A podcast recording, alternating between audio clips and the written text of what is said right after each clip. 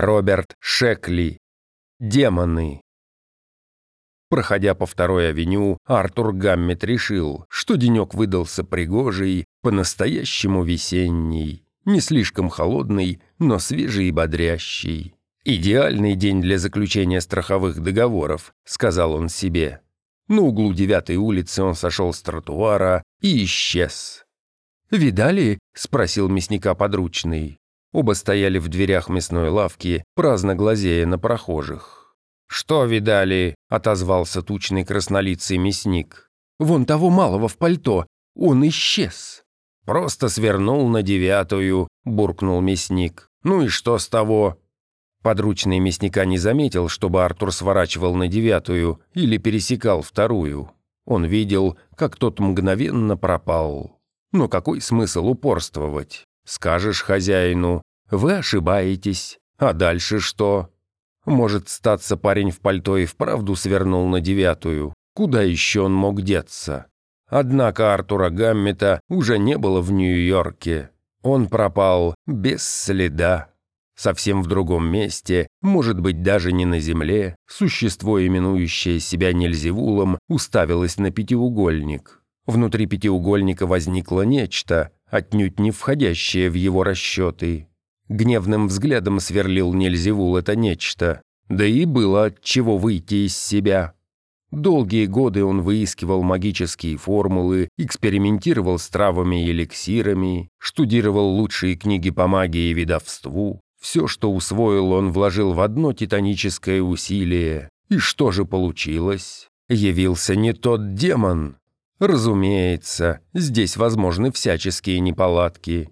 Взять хотя бы руку, отрубленную у мертвеца. Вовсе не исключено, что труп принадлежал самоубийце. Разве можно верить даже лучшим из торговцев? А может быть, одна из линий, образующих стороны пятиугольника, проведена чуть-чуть криво, это ведь очень важно. Или слова заклинания произнесены не в должном порядке. Одна фальшивая нота, и все погибло. Так или иначе, сделанного не вернешь. Нильзевул прислонился к исполинской бутыли плечом, покрытым красной чешуей, и почесал другое плечо кинжалообразным ногтем. Как всегда в минуты замешательства, усеянный клочками хвост нерешительно постукивал по полу.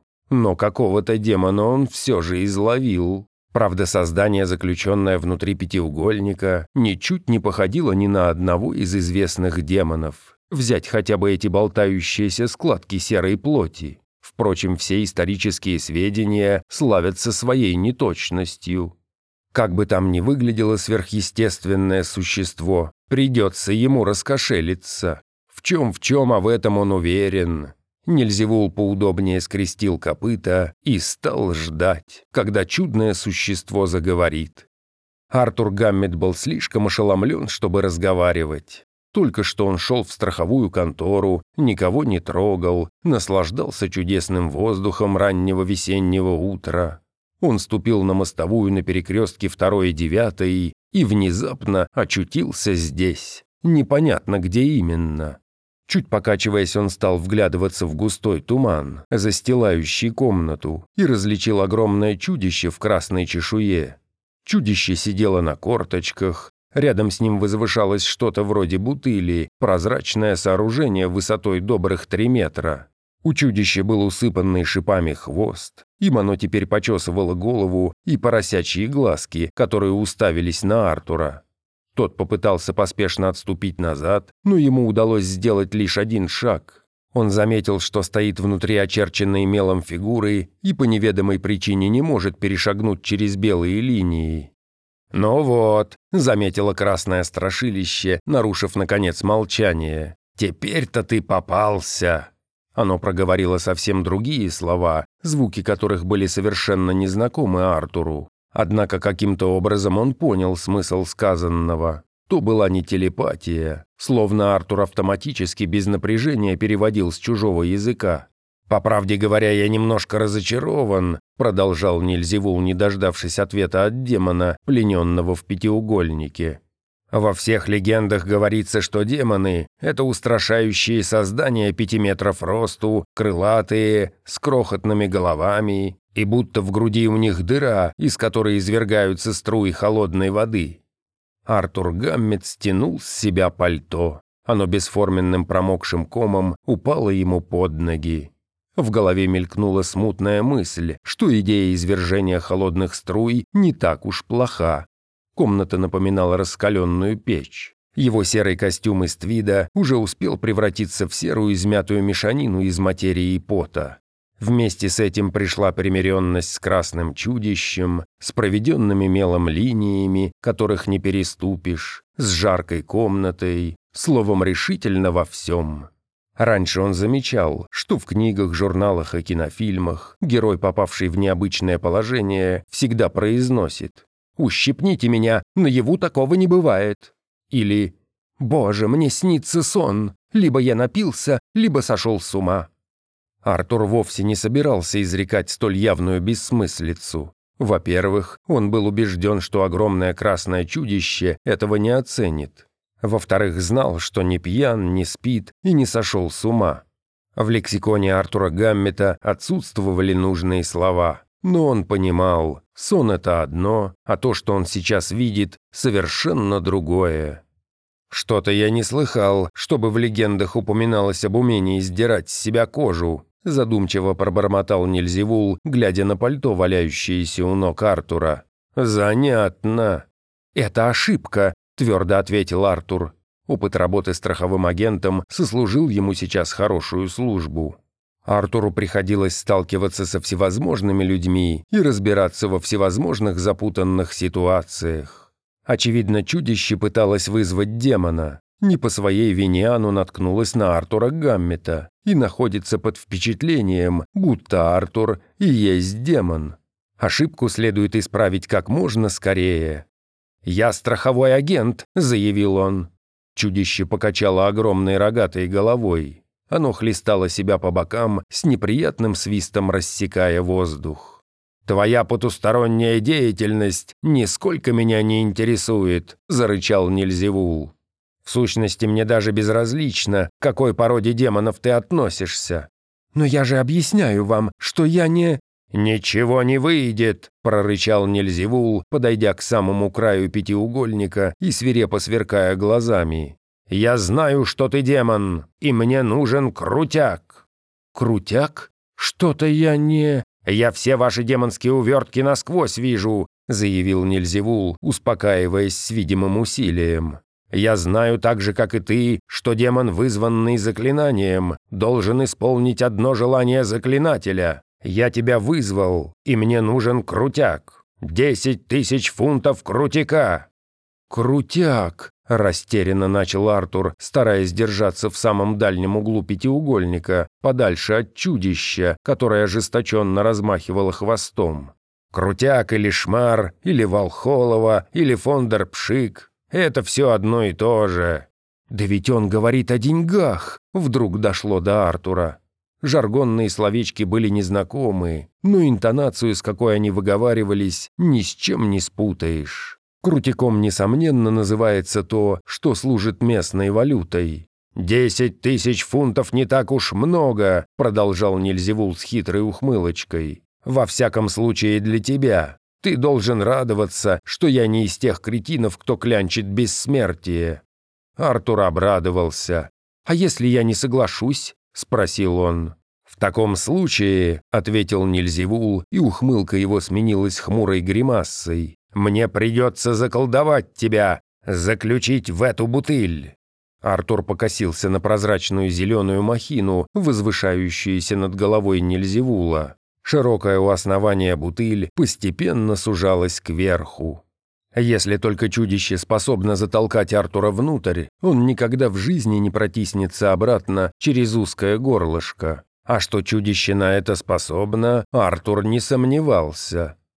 «Ну же», — сказал Нильзевул, снова расплываясь в ухмылке, еще более хитрый, чем была раньше. «Нет никакого смысла становиться в позу героя. Что для тебя десять тысяч фунтов старого доброго фондерпшика?» Меня они осчастливят, а ты это сделаешь одним мановением руки». Он умолк, и улыбка его стала заискивающей. «Знаешь», — продолжал он тихо, — «ведь я потратил на это уйму времени, прочитал массу книг, извел кучу шамара». Внезапно хвост его хлестнул по полу, словно пуля, рикошетом отскочившая от гранита. «Не пытайся обвести меня вокруг пальца!» — взревел он.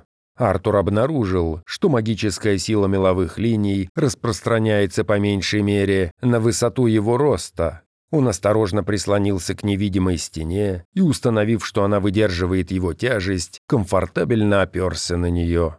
«Десять тысяч фунтов крутика!» – размышлял он. «Очевидно, это чудище – волшебник из бог весть какой страны. Может быть, с другой планеты. Своими заклинаниями оно пыталось вызвать демона, исполняющего любые желания, а вызвало его, Артура Гаммета. Теперь оно чего-то хочет от него и в случае неповиновения угрожает бутылкой. Все это страшно нелогично, но Артур Гаммет заподозрил, что колдуны по большей части народ алогичный. «Я постараюсь достать тебе крутяк», – промямлил Артур, почувствовав, что надо сказать хоть слово но мне надо вернуться за ним в преисподнюю. Весь этот вздор с мановением руки вышел из моды.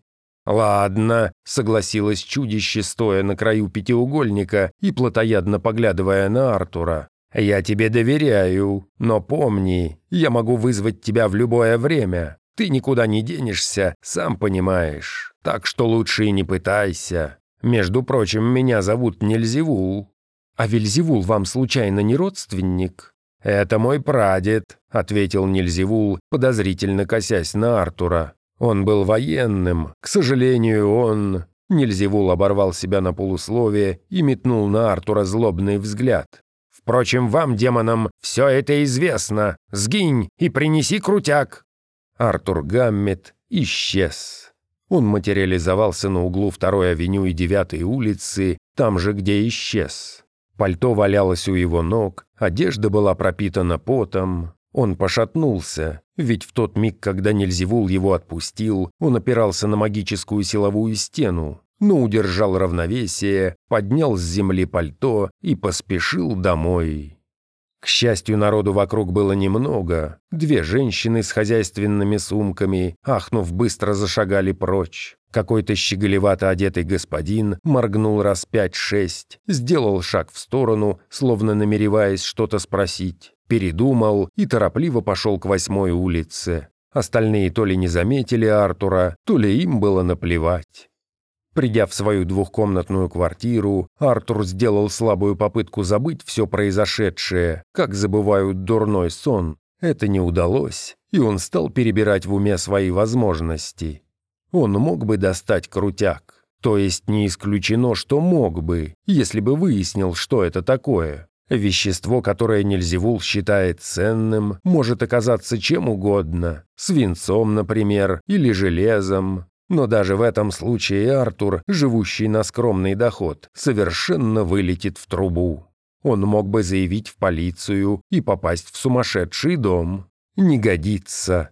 Наконец, можно не доставать крутяк и провести остаток дней в бутылке. Тоже не годится. Остается одно — ждать, пока Нельзевул не вызовет его снова, и тогда уж выяснить, что такое крутяк. А вдруг окажется, что это обыкновенный навоз? Артур может взять его на дядюшкиной ферме в Нью-Джерси, но пусть уж Нельзевул сам позаботится о доставке. Артур Гаммет позвонил в контору и сообщил, что болен и проболеет еще несколько дней.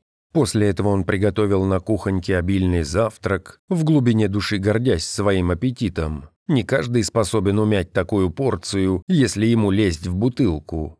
Он привел все в порядок и переоделся в плавки. Часы показывали половину пятого пополудни. Артур растянулся на кровати и стал ждать. Около половины десятого он исчез. «Опять переменил кожу», — заметил Нельзевул. «Где же крутяк?» Нетерпеливо подергивая хвостом, он забегал вокруг пятиугольника. «У меня за спиной его нет», — ответил Артур, поворачиваясь так, чтобы стать лицом к Нельзевулу. «Мне нужна дополнительная информация. Он принял непринужденную позу, опершись о невидимую стену, излучаемую меловыми линиями. «И ваше обещание, что как только я отдам крутяк, вы оставите меня в покое». «Конечно», — с радостью согласился Нильзевул. «Так или иначе, я имею право выразить только одно желание. Вот что, давай-ка я поклянусь великой клятвой сатаны. Она, знаешь ли, абсолютно нерушима». «Сатаны?» «Это один из наших первых президентов», — пояснил Нильзевул с благоговейным видом. «У него служил мой прадед Вельзевул. К несчастью... Впрочем, ты все и так знаешь». Нильзевул произнес великую клятву сатаны, и она оказалась необычайно внушительной. Когда он умолк, голубые клубы тумана в комнате окаймились красными полосами, а контуры гигантской бутыли зловеще заколыхались в тусклом освещении. Даже в своей более чем легкой одежде Артур обливался потом. Он пожалел, что не родился холодильным демоном. «А вот так», — заключил Нельзевул, распрямляясь во весь рост посреди комнаты и обвивая хвостом запястье. Глаза его мерцали странным огнем, отблеском воспоминаний о былой славе. «Так какая тебе нужна информация?» — осведомился Нельзевул, вышагивая взад и вперед около пятиугольника и волоча за собой хвост. «Опишите мне этот крутяк». «Ну, он такой тяжелый, не очень твердый. Быть может, свинец? И желтый. Золото. Хм...» — пробормотал Артур, внимательно разглядывая бутыль. «А он никогда не бывает серым, а? Или темно-коричневым?» «Нет, он всегда желтый, иногда с красноватым отливом. Все-таки золото». Артур стал задумчиво созерцать чешуйчатое чудище, которое с плохо скрываемым нетерпением расхаживало по комнате. «Десять тысяч фунтов золота! Это обойдется в...» «Нет, лучше над этим не задумываться. Немыслимо. Мне понадобится некоторое время», — сказал Артур. Лет шестьдесят, семьдесят. Давайте вот как условимся. Я сообщу вам сразу же, когда...» Нельзевул прервал его раскатом гомерического хохота. Очевидно, Артур пощекотал его остаточное чувство юмора, ибо Нельзевул, обхватив колени передними лапами, повизгивал от веселья. «Лет шестьдесят-семьдесят!» — проревел, захлебываясь Нельзевул, и задрожала бутыль, и даже стороны пятиугольника как будто заколебались. «Я дам тебе минут шестьдесят-семьдесят, а иначе крышка!»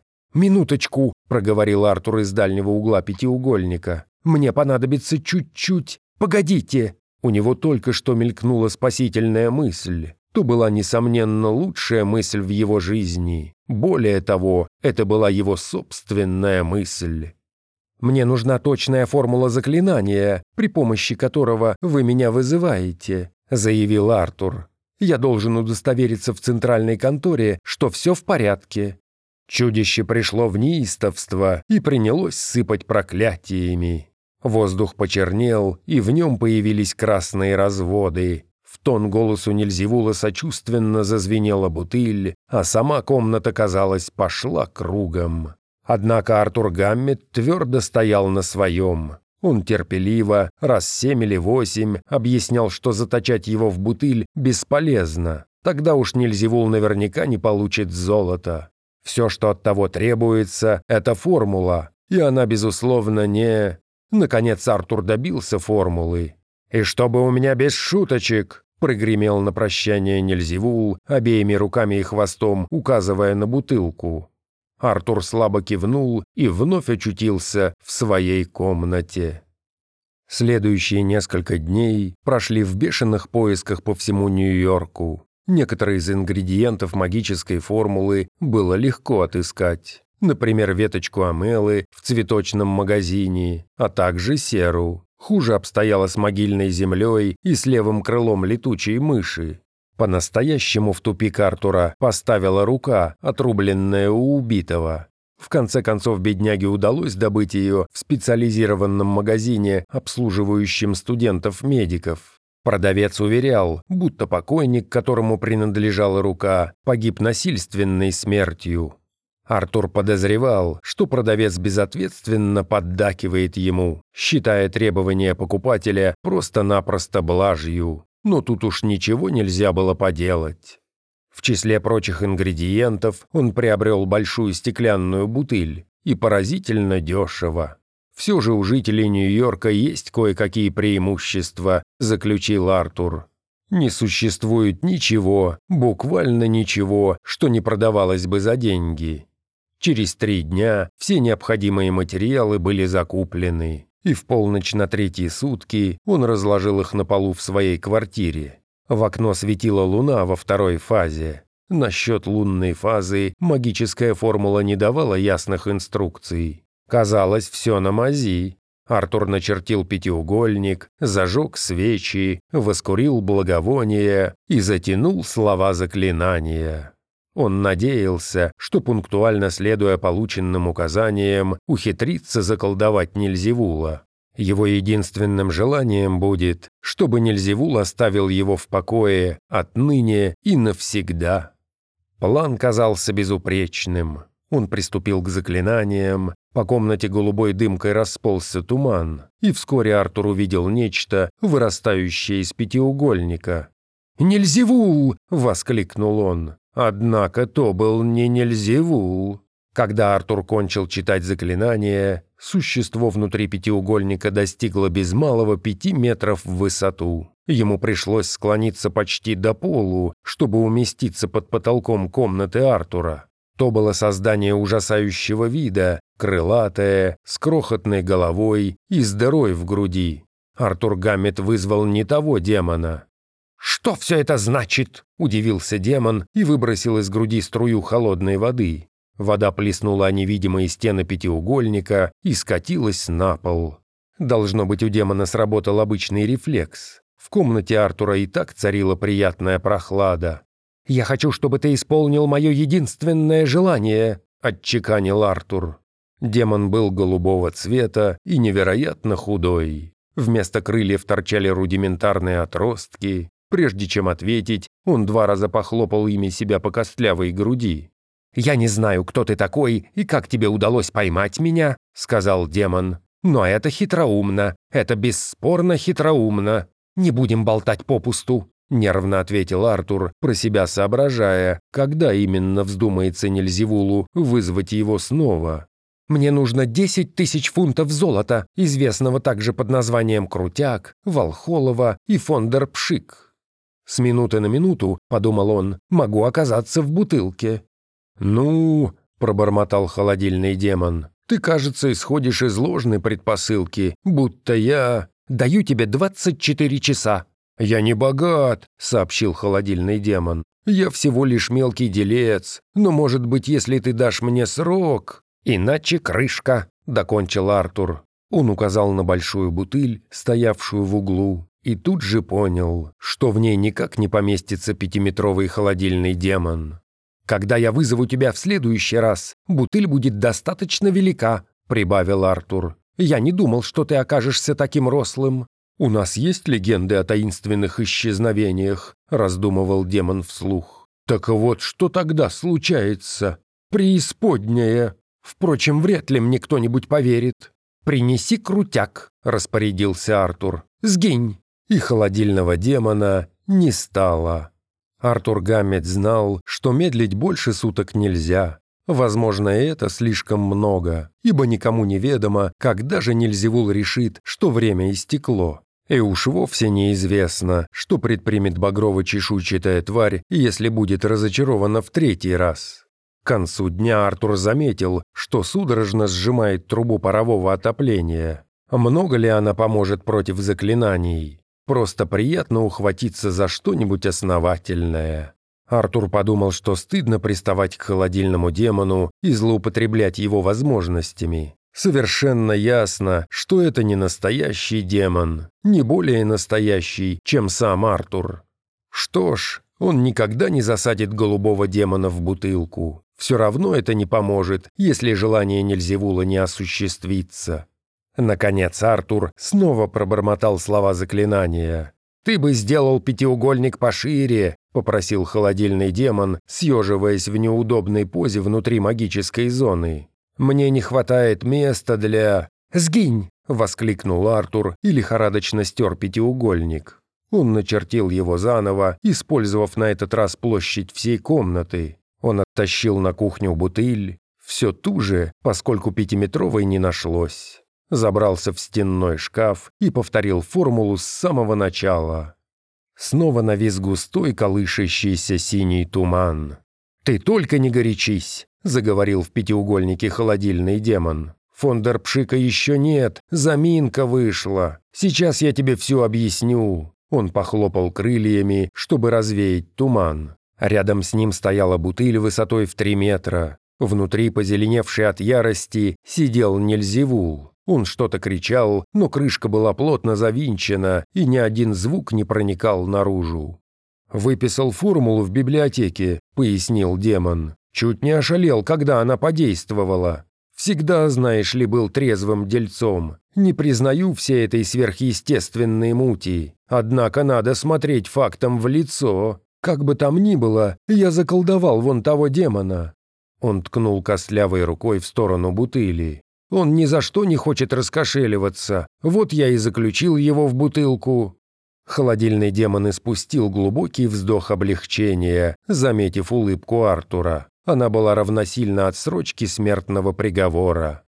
«Мне, в общем-то, бутылка ни к чему», — продолжал холодильный демон. «У меня жена и трое детишек. Ты ведь знаешь, как это бывает. У нас сейчас кризис в страховом деле и все такое. Я не наберу 10 тысяч фунтов крутика, даже если мне дадут в подмогу целую армию. Но как только я уговорю вот того демона...» «О крутике не беспокойся», — прервал его Артур. «Возьми только этого демона себе. Храни его хорошенько, разумеется, в упаковке». «Я это сделаю», — заверил синекрылый страховой агент. «Что же касается крутика, «Да бог с ним», — сердечно отозвался Артур. «В конце концов, страховые агенты должны стоять друг за друга. А ты тоже занимаешься пожарами и кражами?» «Я больше по несчастным случаям», — ответил страховой агент. «Но знаешь, я вот все думаю».